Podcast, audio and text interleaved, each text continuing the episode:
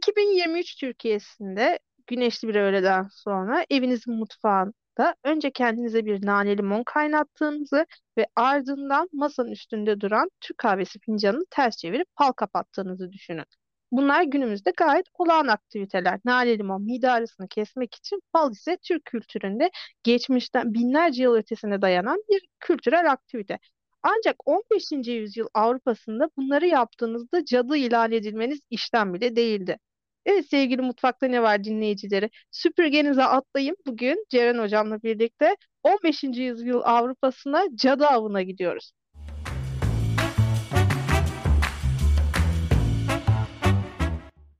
Beni Var'ın 50. bölümünden herkese merhaba. Ben Meltem Suat. Evet sevgili dinleyicilerim yanlış duymadınız. Tam 50 bölümdür mutfağımızda sizinle toplumsal cinsiyeti pişiriyoruz. Öncelikle bizi 2 senedir ve 50 bölüm boyunca yalnız bırakmadığınız için çok çok teşekkür ederiz. 50. bölüm kaydına başlarken gerçekten çok mutluyum ve tahmin ettiğiniz gibi ne söyleyeceğimi de az buçuk bilemiyorum. Çünkü 50 bölümdür birçok konuğu aldık burada. Sevgili Mücella Hoca ile birlikte mekanın cinsiyetini tartıştık. Lanzarote'ye gittik. İstanbul Sözleşmesi'ni tartıştık. Erkekler kapatılsın dedik Cenk Hoca'yla ve onlarca farklı konuyla gerek İran'a gittik. İran'da Masamini protestoların ilk günlerinde İslam dünyasına uzandık ve birbirinden farklı konuklarla birlikte toplumsal cinsiyeti her konusuyla ele aldık. Yeri geldi Pride'da LGBTİ haklarına baktık.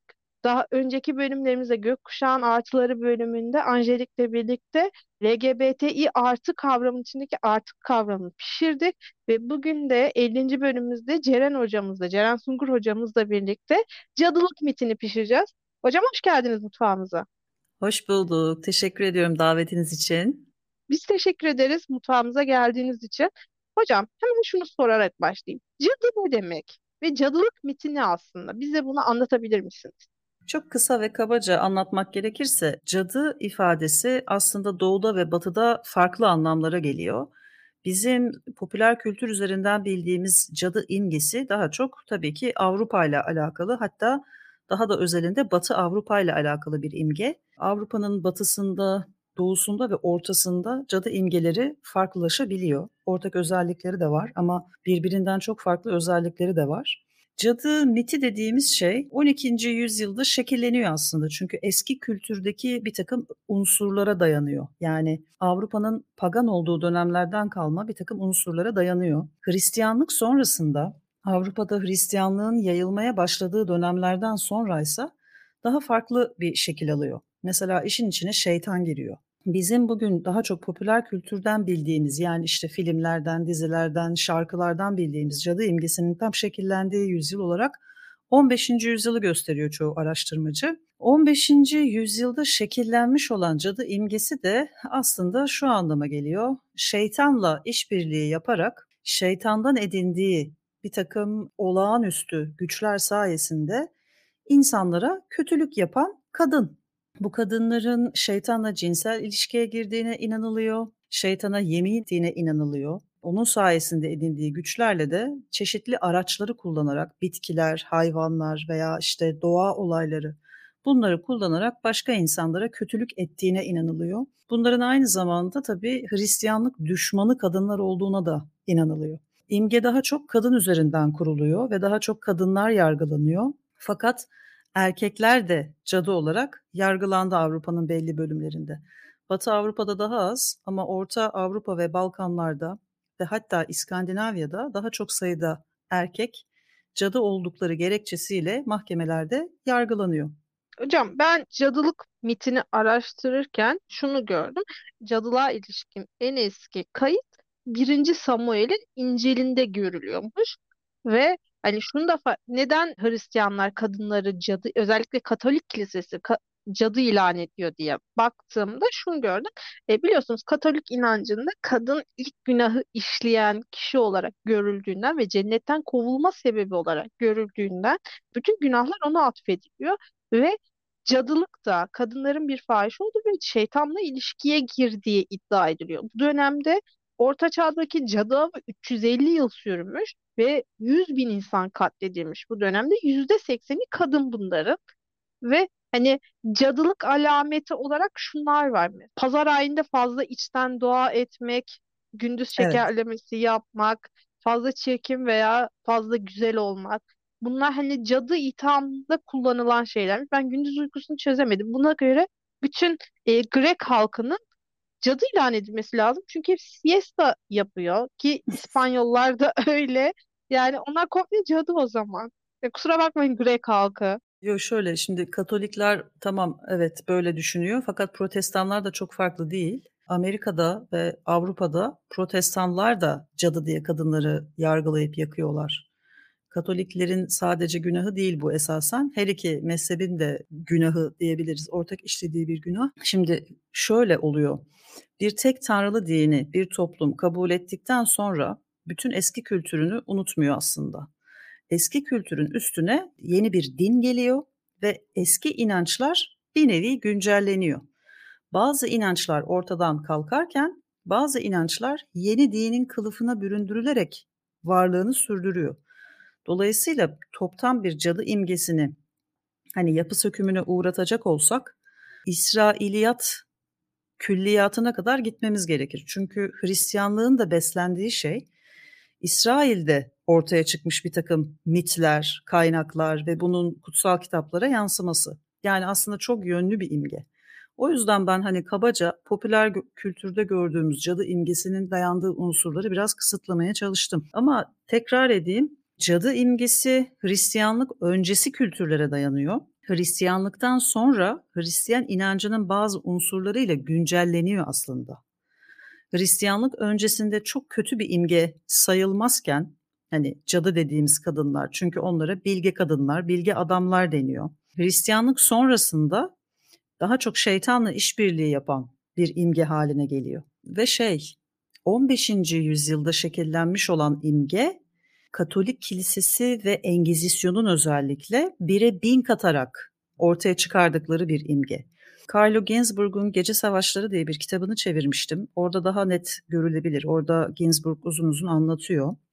Bir cadıyla karşılaşsın ya da karşılaşmasın Engizisyon. Yani cadı olduğu iddiasındaki bir kadınla da bazen karşılaşabilir Engizisyon. Bazen cadılıkla falan hiç alakası olmayan bir kadınla da karşılaşabilir. Sorgulamaları esnasında kadınlara özellikle işkence altında öyle şeyler itiraf etmeye mecbur ediyorlar ki kendileri şekillendiriyorlar o imgeyi. Yani Engizisyon kadın diyor ki mesela az önce verdiğin örnek gibi ben nane limon kaynattım sadece diyor. Engizisyon bunu öyle bir eğip büküyor ki ha demek ki şeytan nane limon sevdiği için cadılar da nane limon kaynatıp içiyor. Anlatabiliyor muyum? Bu şekilde eğip büküyorlar.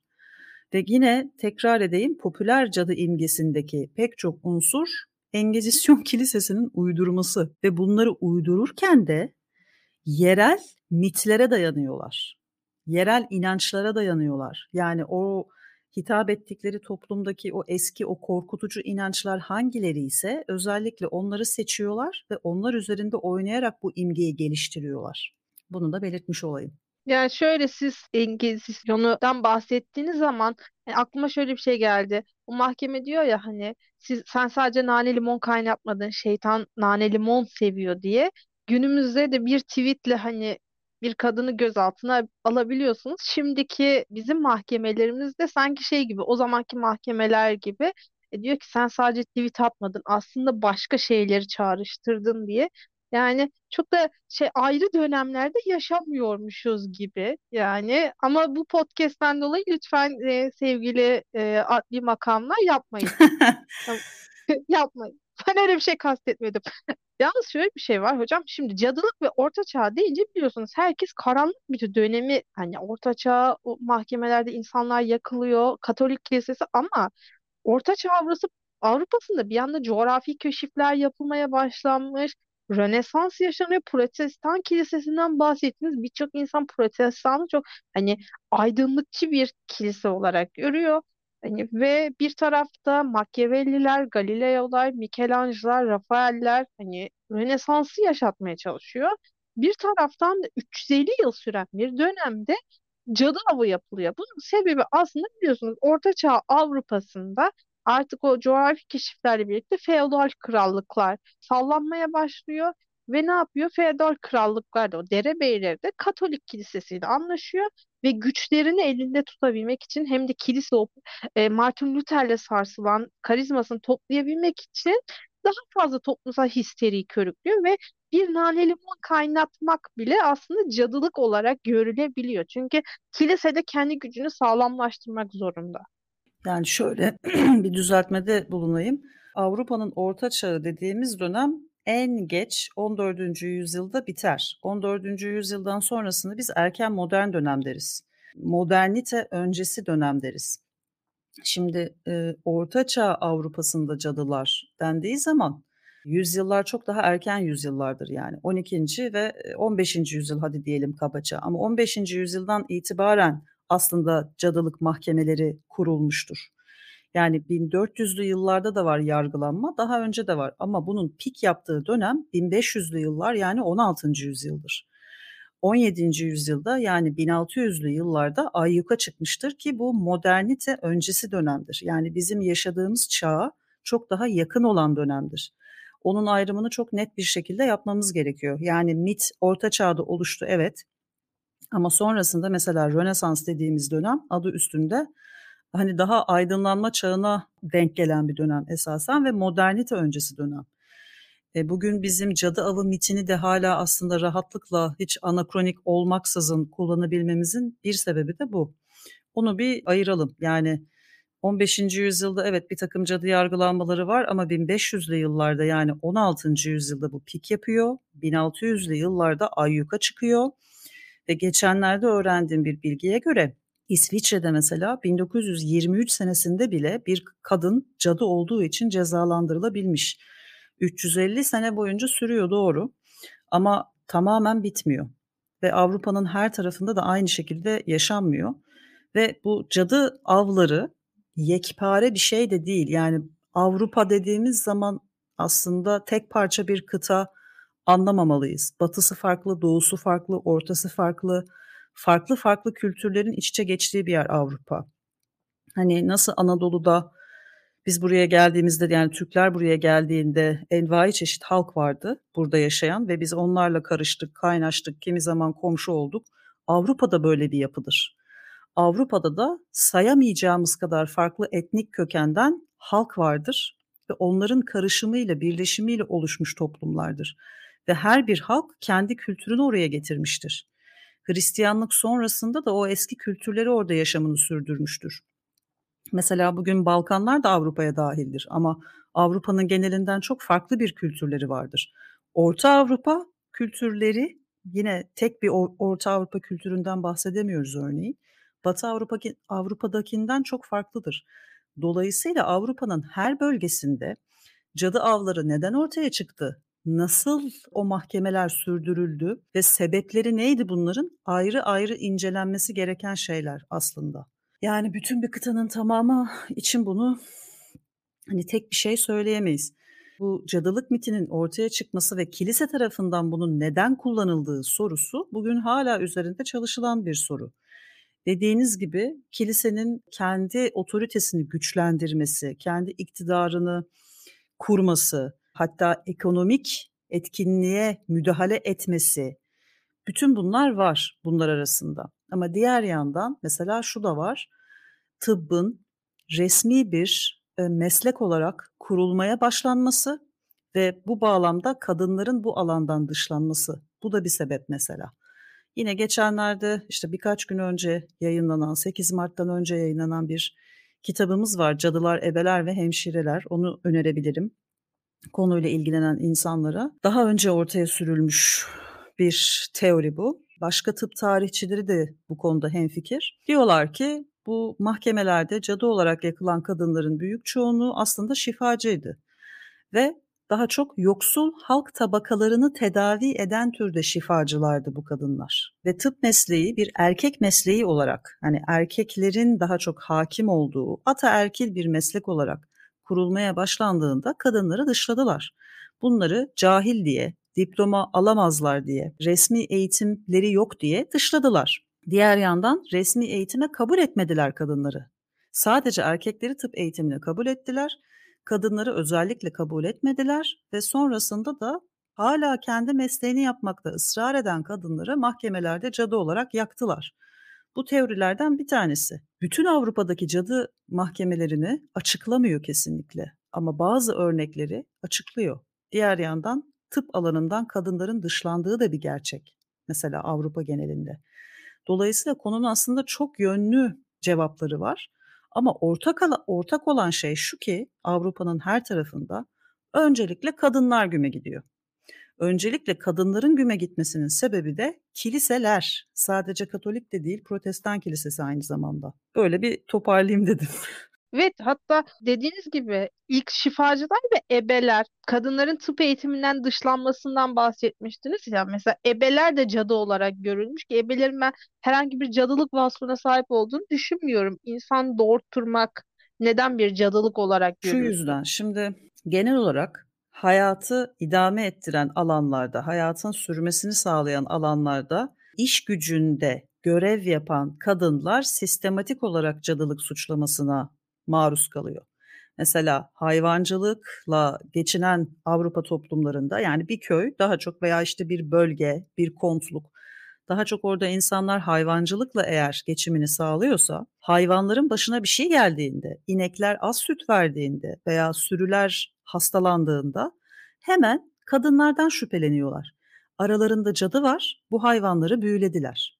Erkekler çok daha az akla geliyor. Hep kadınlar akla geliyor. Bu da tabii ki şey işte yani kiliselerin aslında hedef gösterdiği bir cinsiyet olmasından kaynaklanıyor. Bütün hayatın hayvancılıktan ibaretse mesela iki tane ineğin varsa hayatta kalırsın. Çünkü yiyecek bir şeyin olur.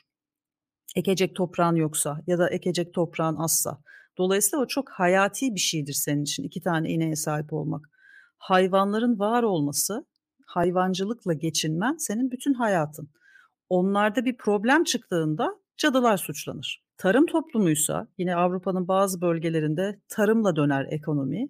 Hasat çok önemli bir şeydir bazı topraklarda. İşte Güney Almanya ve Alpler, Alp etekleri özellikle. Hasatta bir problem çıktığında, mesela bir dolu yağdığında ve hasatı vurduğunda, bir kuraklık olduğunda veya aşırı yağmur yağıp seller oluştuğunda yine suçlanacak ilk kişi cadılar olur. Bunun tabii bir sebebi bilimsizlik. bir sebebi de kadınların düzenli olarak, sistematik olarak hedef gösterilmesi. Diğer yandan ebelere gelirsek, ebeler de yine hayatı idame ettiren bir grup. Çocukların doğumunu sağlayan bir grup. Ebeleri neden cadılıkla suçluyorlar? Çünkü çocuk ölümleri var, anne ölümleri var. Avrupa'da tıp bir e, meslek olarak gelişmeye başlıyor ama 19. yüzyıla gelene kadar Avrupa tıptan nasibini almıyor açıkçası. Yani pek de bir bilimsel etkinlikleri yok açıkçası yani. İslam Orta Doğu'sundaki tabiplerle yarışabilecek düzeyde değiller kesinlikle. Hijyen tedbirleri bile çok kötü. Yani hijyenden bile haberleri yok mesela. Dolayısıyla özellikle anne çocuk ölümleri bayağı mevcut. Yani pek çok anne doğumda ölüyor, pek çok çocuk doğumda ölüyor veya doğumdan sonra enfeksiyon kapıyorlar, ölüyorlar falan. Anne çocuk ölümleri yükseldikçe ilk akla gelen kişi ebeler oluyor. Yani o aslında cadı bir kadındı, kötülük yaptı. Ebeler yeni doğan çocuklarla ilgili olduğu için çocukları kaçırıp yedikleri, çocukları kaçırıp şeytana sundukları, çocukları kaçırıp onları yakarak küllerini yedikleri, onların yağlarından uçabilmek için merhem yaptıkları, her tür şey uydurulmuş. Yani ebeler de aynı hasatta ya da hayvancılıkta çalışan kadınlar kadar önemli bir iş gücü. yani çok önemli bir iş yürütüyorlar. Çünkü nüfus varsa hayat da var. Bunun gibi. Ebeler aynı zamanda kürtaj yapmakla da suçlanıyorlar. Yani o devirlerde kürtaja talep neydi tartışılır bilmiyorum. İstatistiki veri var mı varsa da yani zannetmiyorum olduğunu. Ama illaki birileri bir yerlerde kürtaj yaptırmak istemiştir ve bunu ebelerden daha iyi kim yapabilir ki? Yani o dönemlerde. Dolayısıyla yer yer talep üzerine kürtaj da yapıyorlardı muhtemelen. Suçlanmalarının bir sebebi de o. Mesela çocuk ölü doğarsa doğumu yaptıran ebe cadıdır. Direkt onu suçluyorlar. Yani hayatlarını idame ettirmeyi engelleyecek her şey için suçlayacak bir kadın buluyorlar. 15-18. yüzyıllar arası Avrupa genelinde kısacası. Yani kadın kısmını çıkartırsak hayatlarını engelleyecek her şeyde suçlayacak bir şey buluyorsunuz dediniz hı. ya. Bana çok tanıdık bir ülke yani gözümün önüne çok tanıdık bir ülke geliyor ama Tanzanya. vermek istemiyorum. Evet Tanzanya. Ee, Tanzanya'da böyle hayatlarını engelleyecek e, şey mesela her kötü şey olduğunda mutlaka bir başkası yapmış oluyor ya kesinlikle Tanzanya'da kendileri yapmamış oluyor. Çok tanıdık geliyor bana. Tanzanya kültürü çok benzer. Ya ama şöyle bir şey var. Şimdi o zamanlar bilim yok doğru düzgün. Tamam bilim diyebileceğimiz hani modern anlamda bilim diye, diyeceğimiz şey henüz kurulma aşamasında. E bugün bilimde ve teknolojide hani bayağı iyiyiz aslında. Evet Tanzanya çok iyi bu konuda.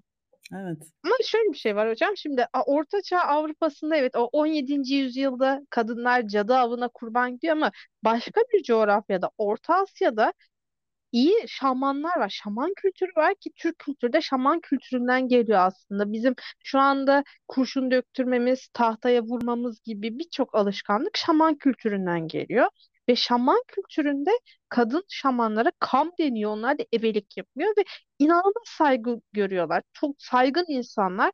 Neden hani bir coğrafyada şaman kadınlar bilge ve kam olarak adlandırılırken Avrupa'da e, işkenceye maruz kalıp cadı avına kurban gidiyordu peki? Çünkü Orta Asya'da kilise yoktu. Yani mesela bir sebebi bu. Şuradan alayım. Biraz esprili bir cevap verdim. Şimdi çok ciddi algılanmasın ama bu da gerçekten sebeplerden biri. Kurumsal din dediğimiz şey yani dinin kurumsallaşması. Yani bir dinin inananlarının yani ümmetinin başında bir yönetici olması ve o yöneticinin Tanrı'nın yeryüzündeki gölgesi olduğuna inanılması o dini kurumsallaştırıyor. O dini devletle iç içe geçmiş bir yapı haline getiriyor. Dinin mensuplarına da o dinin lideri olan kişi istediği her şeyi söyleyebilir. Tanrı bunu istiyor diyerek. Yani Tanrı'nın adının arkasına saklanarak bir şahıs kendi nefsi taleplerini tamamen dayatabilir insanlara. Kurumsallaşmış din budur. Orta Asya'da kurumsallaşmış bir din yok. Bu çok önemli sebeplerden bir tanesi. Diğer yandan doğuda ve batıda kadına bakış açık ara farklı. Tıbba bakış açık ara farklı. İyileşmeye, şifaya bakış açık ara farklı. Bütün bunlar bir sebep. Ama Asya'nın şöyle bir durumu var. Orta Asya'nın dünyanın hiçbir yerinde zannedersem Orta Asya'daki kadar kadınlar erkeğe biraz daha yakın bir canlı olarak görülmemiş. Yani ilginç bir şekilde herhalde yaşam koşullarından kaynaklanan işte iklim, coğrafya, toprak, ekonomik etkinlik, ne üzerinden hayatta kalıyorlar bunların hepsi bence geçerli. Önemli bir unsur. Orta Asya halklarında yani Türkçe konuşanları var bunun, Türkçe konuşmayanları var. Hemen hemen hiçbirinde kadınlar Avrupa'da olduğu gibi kadar ikinci sınıf insan olmamış. Çok uzun yüzyıllar boyunca. Diğer yandan kadının yaşam, yaşamı idame ettirmek için yaptık, yaptığı her şey çok kutsal kabul edilmiş. Çocuk doğurması da çok kutsal, adet görmesi bile kutsal ve şifaya yönelik yaptığı her etkinlik kutsal. Hatta kadınlar erkeklerden çok daha iyi şaman ve şifacı olarak kabul ediliyor. Böyle çok bariz bir fark var. Bu kültür tabii ki Anadolu'ya da taşınıyor ama aradan yüzyıllar geçiyor. Türkler buraya gelene kadar Oğuz Türkleri özellikle, tabii Kıpçaklar da öyle. Çok çeşitli coğrafyalardan geçiyorlar, din değiştiriyorlar, farklı fikirlerle ve inanışlarla karşılaşıyorlar. Anadolu'ya gelene kadar bu biraz değişiyor elbette.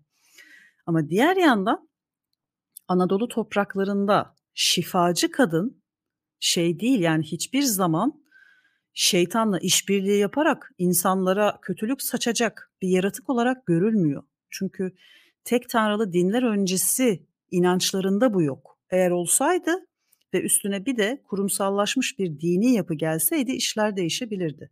Bunun en temel iki sebebi bu diye düşünüyorum. Ya şimdi Orta Asya'dan bahsediyoruz, hani Avrupa'dan bahsediyoruz ama e, Türkiye'de de o dönemde e, bir e, cadı şeyi varmış. Türkler de cadıya kaftar diyorlarmış. Doğu Karadeniz'de de Pontus Türkler cadıya cadı da diyor ya.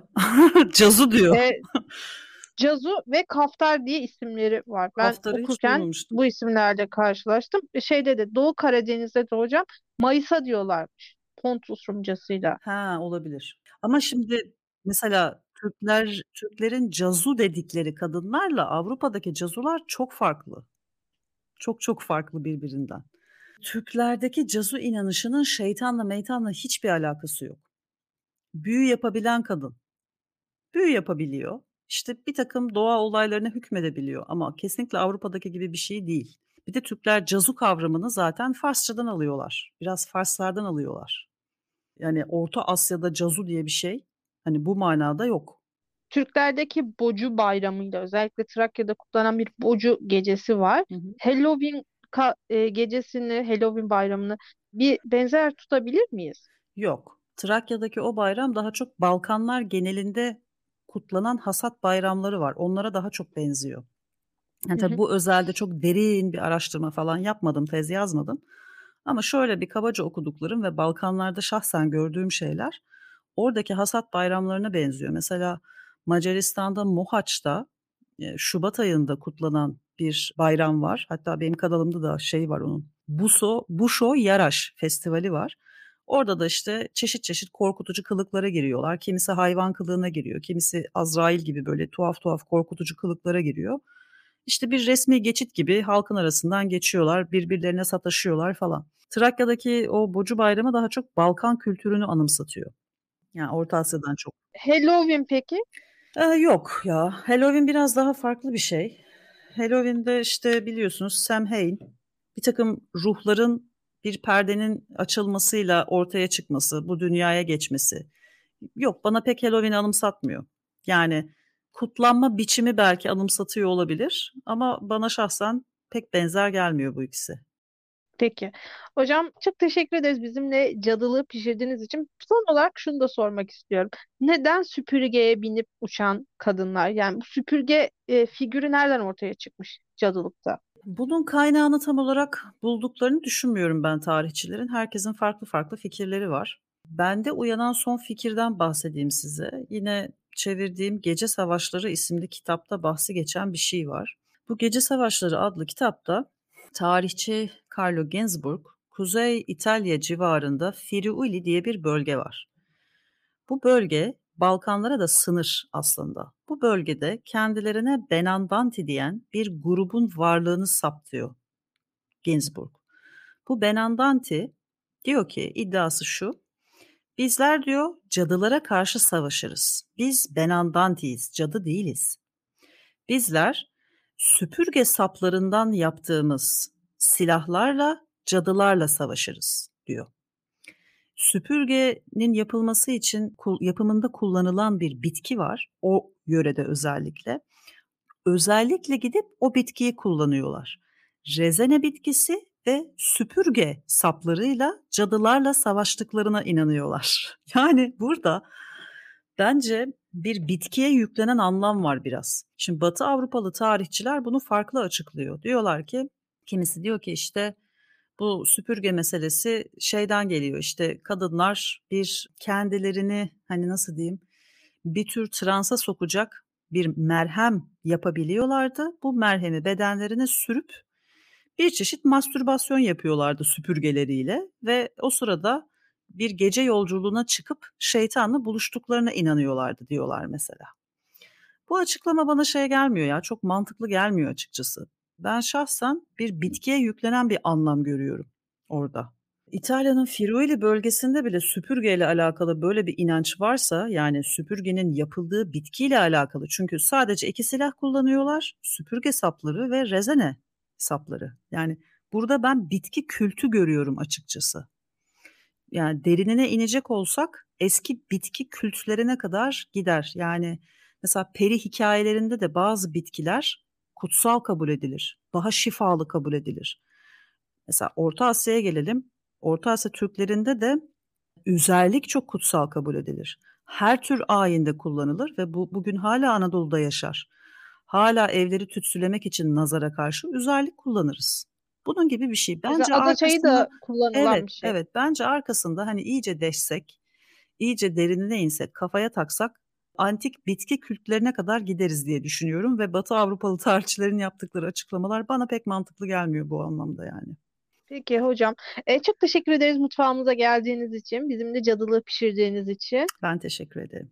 Toplumsal cinsiyetin gündemini 50 bölümdür cadı kazanında kaynatan podcast Mutfakta Ne Var'ın bir bölümün sonuna geldik. Mutfakta Ne Var'ın geçmiş bölümlerini dinlemek ve yeni bölümlerden haberdar olmak için bizi Spotify, Google Podcast ve iTunes üzerinden takip edebilirsiniz. Daktilo 1984'ün diğer yayınlarına ve içeriklerine göz atmak için web sitemizi ziyaret etmeyi, YouTube kanalımıza abone olup bize YouTube kanalına katıl yaparak destek olmayı unutmayın. Hoşça kalın.